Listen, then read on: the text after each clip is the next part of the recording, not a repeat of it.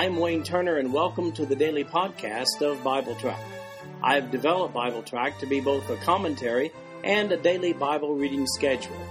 These podcasts cover the text and commentary, which may be found at www.bibletrack.org. So, for those who have a busy schedule but do have time to listen to the Bible being read, this podcast is for you. At the end of one year, you will have gone completely through the Bible. Today we're reading Judges chapters 8 and 9. Now, in the last chapter, chapter 7, we saw that um, Gideon had a great victory in his battle. And yet, the Ephraimites, they're a little bit upset right here, and we're going to see why in verses 1 through 3 of chapter 8. And the men of Ephraim said unto him, why hast thou served us thus, that thou callest us not, when thou wentest to fight with the Midianites? And they did chide with him sharply. And he said unto them, What have I done now in comparison of you? Is not the gleaning of the grapes of Ephraim better than the vintage of Abiezer? God hath delivered into your hands the princes of Midian, Oreb and Zeb. And what was I able to do in comparison of you? Then their anger was abated toward him when he had said that. Now they want to help. Well, these are the Ephraimites. So where have they been for the last seven years of oppression? These leaders of Ephraim complained to Gideon about the fact that they weren't called upon to supply troops in Judges chapter 6, verses 28 to 35. But they were called upon for the cleanup operations in Judges chapter 7, verses 19 to 25, and they were responsible for catching and executing those pesky Midianite princes, Oreb and Zeb. In verse 2, we see that Gideon is a gentleman about their challenge, and he uses a harvesting grapes metaphor to describe their actions compared to his. He compliments their bravery, and because of Gideon's diplomacy, they drop the whole issue. In our next section of reading, we find in Judges chapter 8, verses 4 through 9, that the men of Succoth and Penuel they aren't so willing to help Gideon. Verse 4 And Gideon came to Jordan and passed over, he and the three hundred men that were with him, faint, yet pursuing them. And he said unto the men of Succoth, Give, I pray you, loaves of bread unto the people that follow me, for they be faint, and I am pursuing after Zebah and Zalmunna, kings of Midian. And the princes of Succoth said, Are the hands of Zebah and Zalmunna now in thine hand, that we should give bread unto thine army? And Gideon said, Therefore, when the Lord hath delivered Zebah and Zalmunna into mine hand, then will I tear your flesh with the thorns of the wilderness and with briers. And he went up thence to Penuel, and spake unto them likewise. And the men of Penuel answered him as the men of Succoth had answered him. And he spake also unto the men of Penuel, saying, when I come again in peace, I will break down this tower. Well, these two cities, Succoth and Penuel, they're about four and a half miles apart, located in the territory of the tribe of Gad, just east of the Jordan River. That's about 25 miles southeast of the battle in Jezreel that we saw in Judges chapter 6, verses 28 to 35. These cowardly Midianites, 15,000 of them, well, they headed back that way these Gadites just had no confidence that Gideon and his army of 300 men could finish off the enemy. I mean, 300 men in pursuit of 15,000. What are the chances you're going to see these 300 men ever again? These cowardly fellow Jews, by the way, in verse 6, they ask this question Are the hands of Zebah and Zalmunna now in thine hand that we should give bread unto thine army? Uh, that's a reference to the two Midianite kings that Gideon is pursuing. So these fellow Jews refuse provisions to Gideon for fear of reprisal from the Midianites if they do so and are found out. Got some bad news for you guys. When Gideon returns after taking care of that army, you'll meet those two kings in the hands of Gideon. You're in for a very unpleasant surprise. Gideon threatens the leadership of both cities with a very unpleasant means of capital punishment when he says in verse 7 I will tear your flesh with the thorns of the wilderness and with briers. He also adds the guarantee to Penuel in verse 9, saying, When I come again in peace, I will break down this tower. Despite the threats, neither city is moved to cooperate with Gideon by these threats. So in verses 10 through 21, we see the awesome army that Gideon leads in verse 10. Now, Zebah and Zalmunna were in Karkor, and their host with them, about 15,000 men, all that were left of all the host of the children of the east, for there fell an hundred and twenty thousand men that drew sword. And Gideon went up by the way of them that dwelt in tents on the east of Nobah and Jogbehah, and smote the host, for the host was secure. And when Zebah and Zalmunna fled, he pursued after them, and took the two kings of Midian, Zebah and Zalmunna, and discomfited all the host. And Gideon the son of Joash returned from battle before the sun was up, and called a young man of the men of Succoth, and inquired of them. And he described unto him the princes of Succoth, and the elders thereof, even threescore and seventeen men. And he came unto the men of Succoth and said, Behold, Zebah and Zalmunna, with whom ye did upbraid me, saying, Are the hands of Zebah and Zalmunna now in thine hand? that we should give bread unto thy men that are weary? And he took the elders of the city, and thorns of the wilderness and briers, and with them he taught the men of Succoth. And he beat down the tower of Penuel, and slew the men of the city. Then said he unto Zebah and Zalmunna, What manner of men were they whom ye slew at Tabor? And they answered, As thou art, so were they. Yet one resembled the children of a king. And he said, They were my brethren, even the sons of my mother, as the Lord liveth. If ye had saved them alive, I would not slay you. And he said unto Jether his firstborn, Up and slay them. But the youth drew not his sword, for he feared, because he was yet a youth. Then Zebah and Zalmunna said, Rise thou and fall upon us, for as the man is, so is his strength. And Gideon arose and slew Zebah and Zalmunna, and took away the ornaments that were on their camels' necks. First, uh, after having defeated the 120,000 with his band of 300 in Judges chapter 7, he goes after the remaining 15,000 that had fled and captured their two kings. Now it's back to his fellow Jewish brethren in Succoth and Penuel with the two enemy kings, Zebah and Zalmunna, in tow. Hey, Succoth and Penuel, are these the two kings you thought we couldn't defeat? These folks had bet on the wrong horse, so to speak. Gideon collects from these cowards in blood. Gideon's actions may seem kind of excessive here, but God had appointed Gideon to be the battle commander and the men of these two cities aided the enemies of not only Gideon, but God himself. Traitors don't usually get favorable treatment in anybody's army. Oh, and the two captured kings, they admit to having killed Gideon's brothers. If there was any thought of letting these guys live, this admission pretty much negates that idea. Gideon's son, Jether, uh, he's not fond of the notion of avenging his uncle, so Gideon himself does the honors. In verses 22 to 28, we see the tale of the golden ephod. Verse 22 Then the men of Israel said unto Gideon, Rule over us, both thou and thy son, and thy son's son also, for thou hast delivered us from the hand of Midian.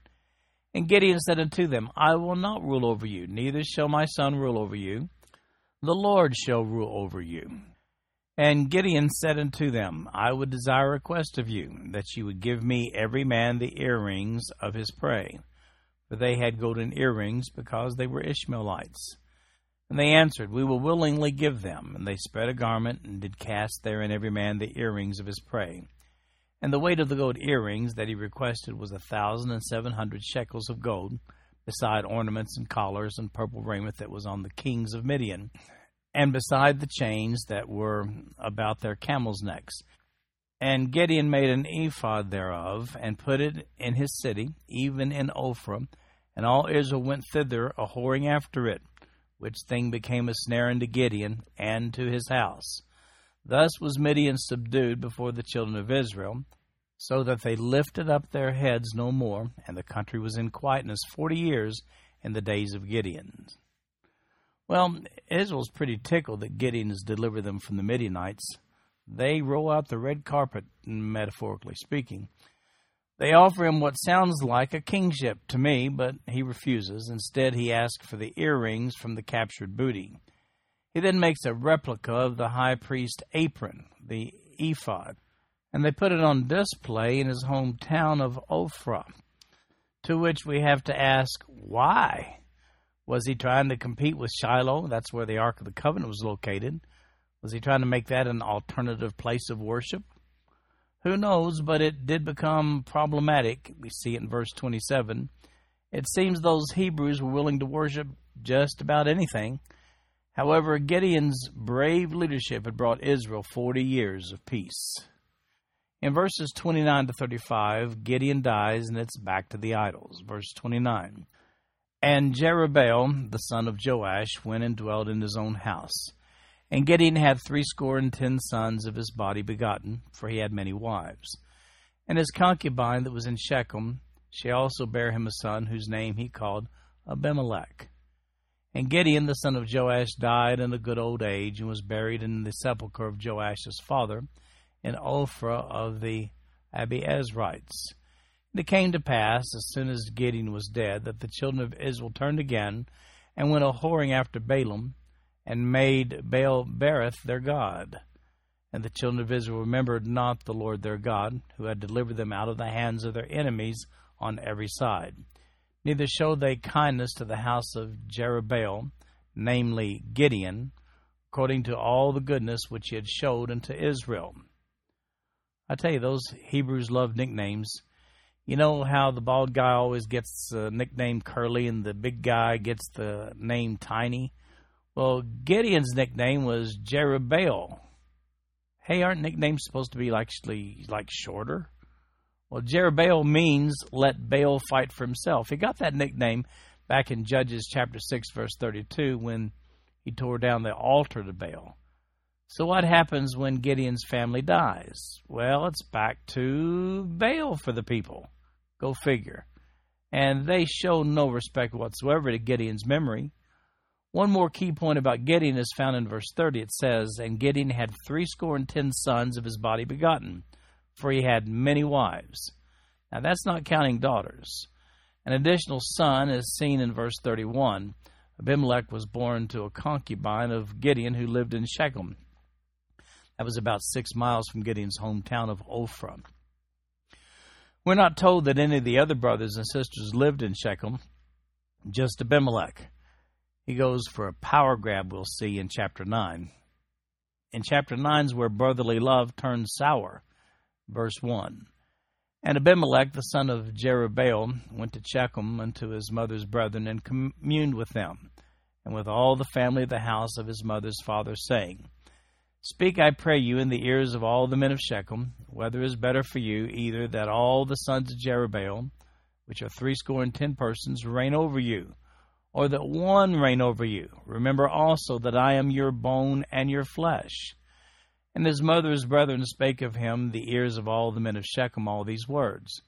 And their hearts inclined to follow Abimelech, for they said, He's our brother. And they gave him threescore and ten pieces of silver out of the house of Baal Berith, wherewith Abimelech hired vain and light persons which followed him.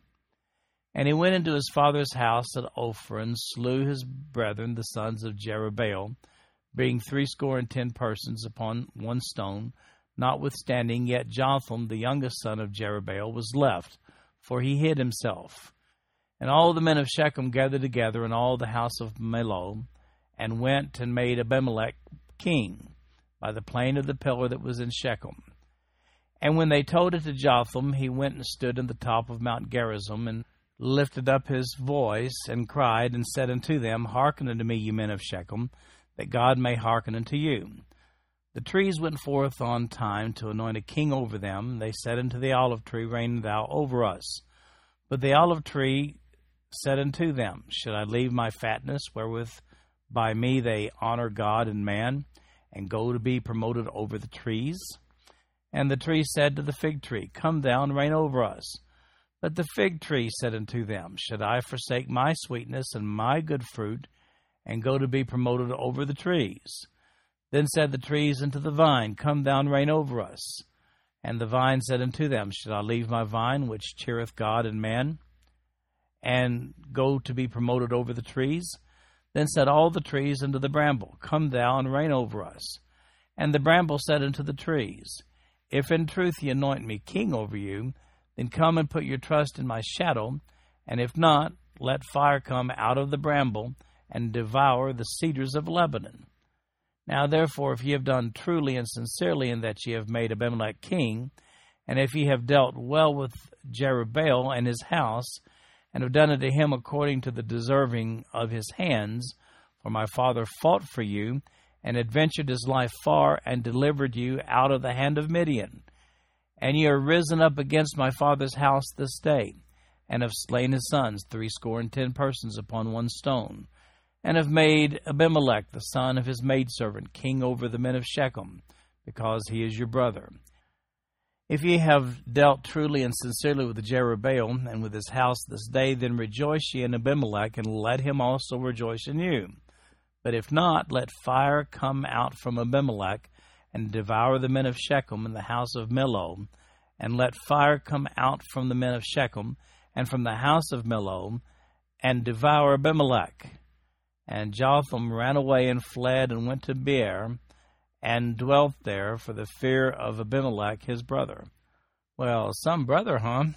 I mean Gideon's son Abimelech. He goes for power grab, kills sixty nine of seventy of his brothers, and grabs the kingship of Shechem. That was his mom's hometown. That must have just been a starting place for Abimelech. He must have had his eyes on a bigger kingship, but you got to start somewhere. Gideon had a bunch of wives and concubines and subsequently a bunch of sons. The sole surviving brother, Jotham, tells it like it is to the leaders of Shechem from the top of the Mount Gerizim. Now you remember that's the two mountains, Gerizim and Ebal, were side by side with Shechem down in the valley in between. That was the place where the uh, blessings and the curses were given back in Joshua chapter 8. Shechem was in the valley at the foot of those mountains, as I mentioned. He hollers out a whole bunch of ruthless truth about his power hungry brother, Abimelech. One could stand on the top of Mount Gerizim and shout to the top of his lungs and clearly broadcast to Shechem down in the valley there. After that, he hightails it for his life after speaking his piece. Jotham speaks to the men of Shechem by giving them a parable in verses 7 through 15. It's an olive tree, fig tree parable. Didn't flow well. Uh, kind of hard to follow, actually.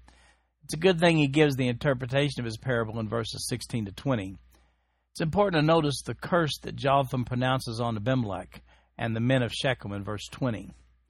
It took three years, but this curse finally is fulfilled and noted when we get down to verse 57.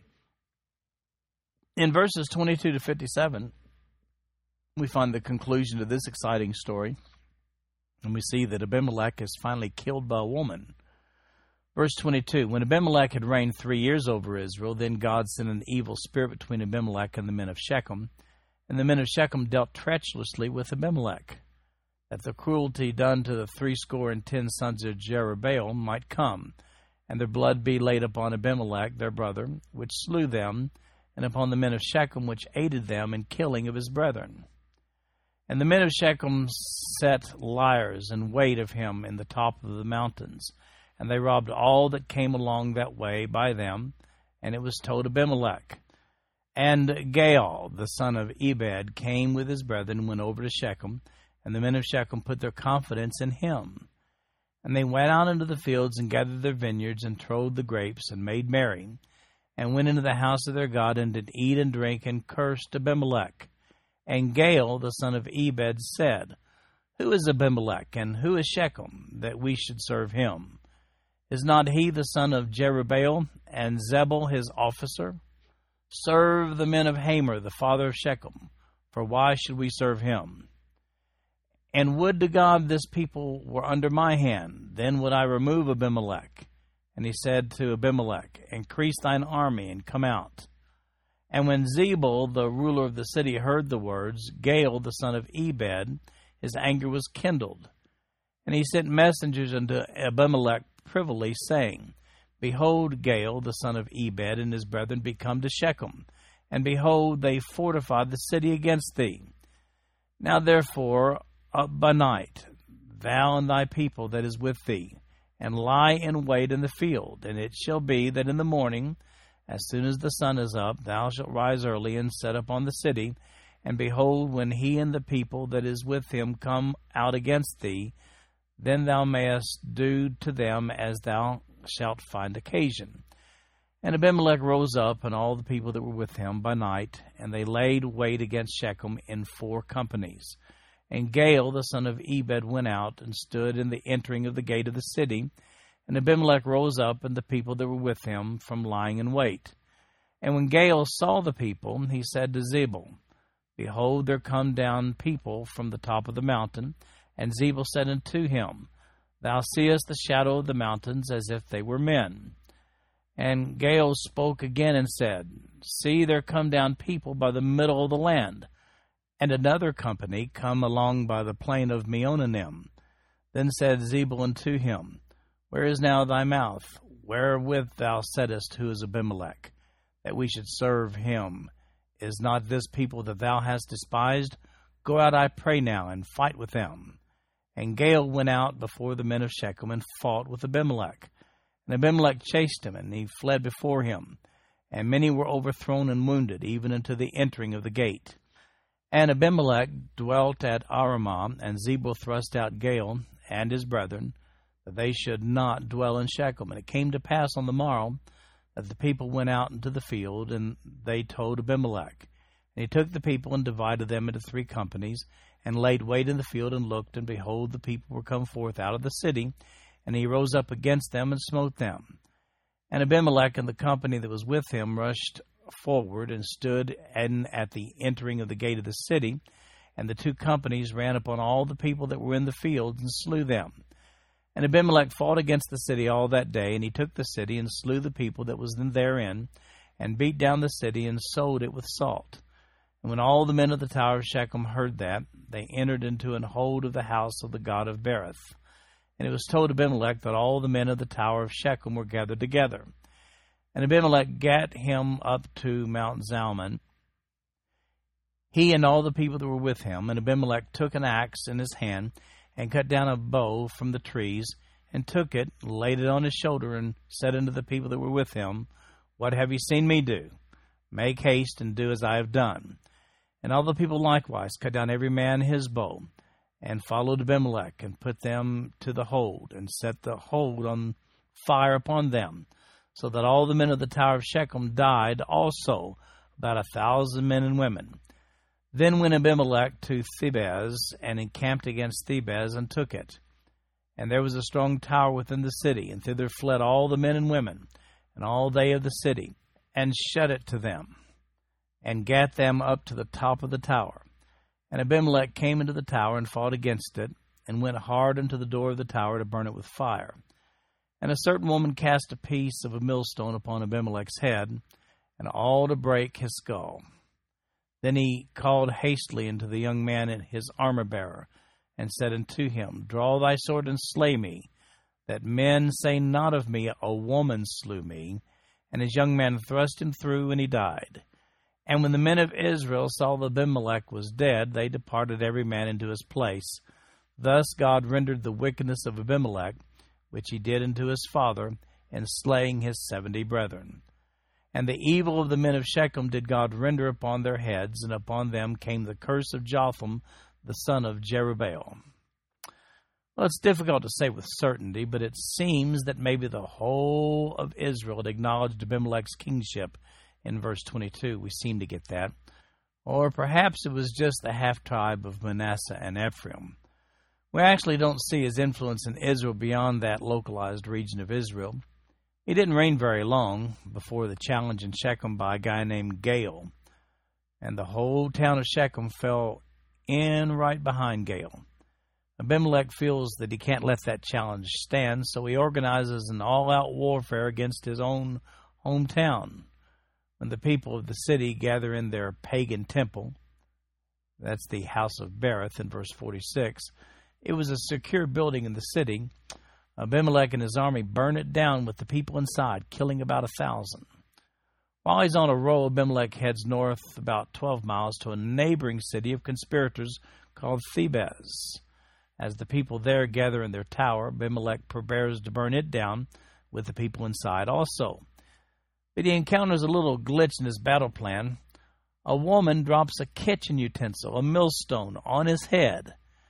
As he's dying, his departing thoughts are, Oh no, don't let me die at the hand of a woman. With that plea, one of his loyal men runs him through with a sword to put him out of his misery. Good riddance, King Abimelech. Oh, and by the way, King Abimelech, we all know it was a woman who really killed you. You didn't get away with that one. We see in verse 57 that Abimelech died according to the curse of Jotham in verse 20. His own townspeople did, in fact, turn against him.